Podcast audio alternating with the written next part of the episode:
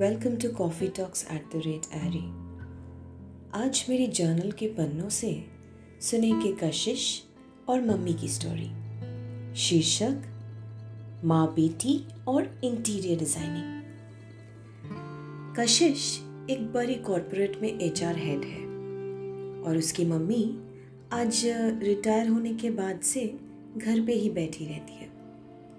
कशिश ने कई बार मम्मी को कुछ करने के लिए एनकरेज की है, पर हर बार वो कभी एज की बहाने तो कभी कुछ और रीजंस देके टाल देती है। आज अलमारी खोल के अपनी ब्राउन लेदर फाइल निकालते वक्त कशिश को एक हाफ फिल्ड एडमिशन फॉर्म मिली और चाय की चुस्की लेते हुए माँ बेटी की एक नई गपशप शुरू हो गई।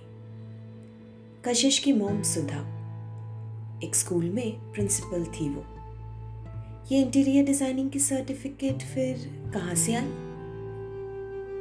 कहानी सुनाते वक्त सुधा की आंखें नम हो गई। अपने इच्छाओं को पंख लगा के उड़ने का सपनों वो जैसे भूल ही चुकी थी, नहीं देख पाई वो।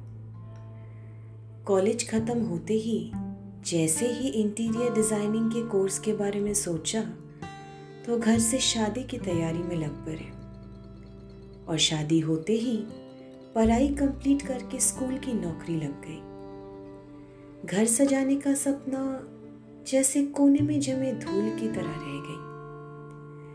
कभी उस सपने को पूरा करने की हिम्मत और इच्छा वो जाहिर ही नहीं कर पाई।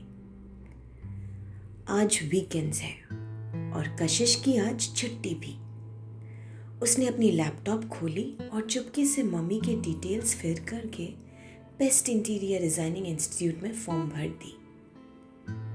कुछ वीक्स बाद जब कशिश इस एप्लीकेशन के बारे में भूल ही चुकी थी, तभी उसकी इनबॉक्स पे एक मेल मिली और वो खुशी से झूम उठी। दौड़ के मम्मी को गले लगा के ईमेल की प्रिंट आउट दिखाई। उम्मीद छोड़ चुकी सुधा के पैर जैसे आसमान में उड़ने लगी। फाइनली उसके सपने अब पूरे होंगे। खुशी से बेहाल सुधा कशिश को गले लगा ली और ऐसे ही माँ बेटी ने लिखी अपनी नई कहानी। कुछ खट्टी, कुछ मीठी दोस्ती और बहुत सारी उम्मीदों वाली।